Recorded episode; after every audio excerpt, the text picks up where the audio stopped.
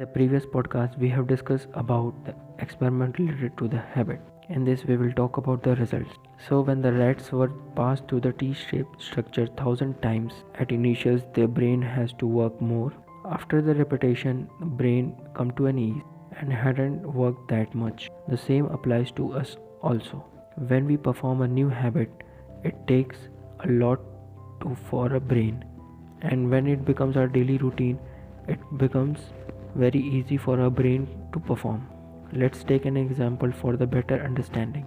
So when we first learn to drive a car it involves opening a garage unlocking the door adjusting a seat and rear view mirrors and a lot more process.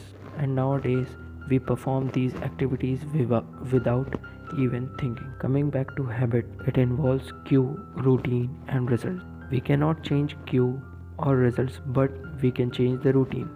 So if we have urge for a dopamine we can exercise instead of eating a fast food. So here the cue has not been changed but the routine has been changed and the result is also same. Thank you for giving valuable time. We will discuss the more interesting topics in our upcoming podcast episode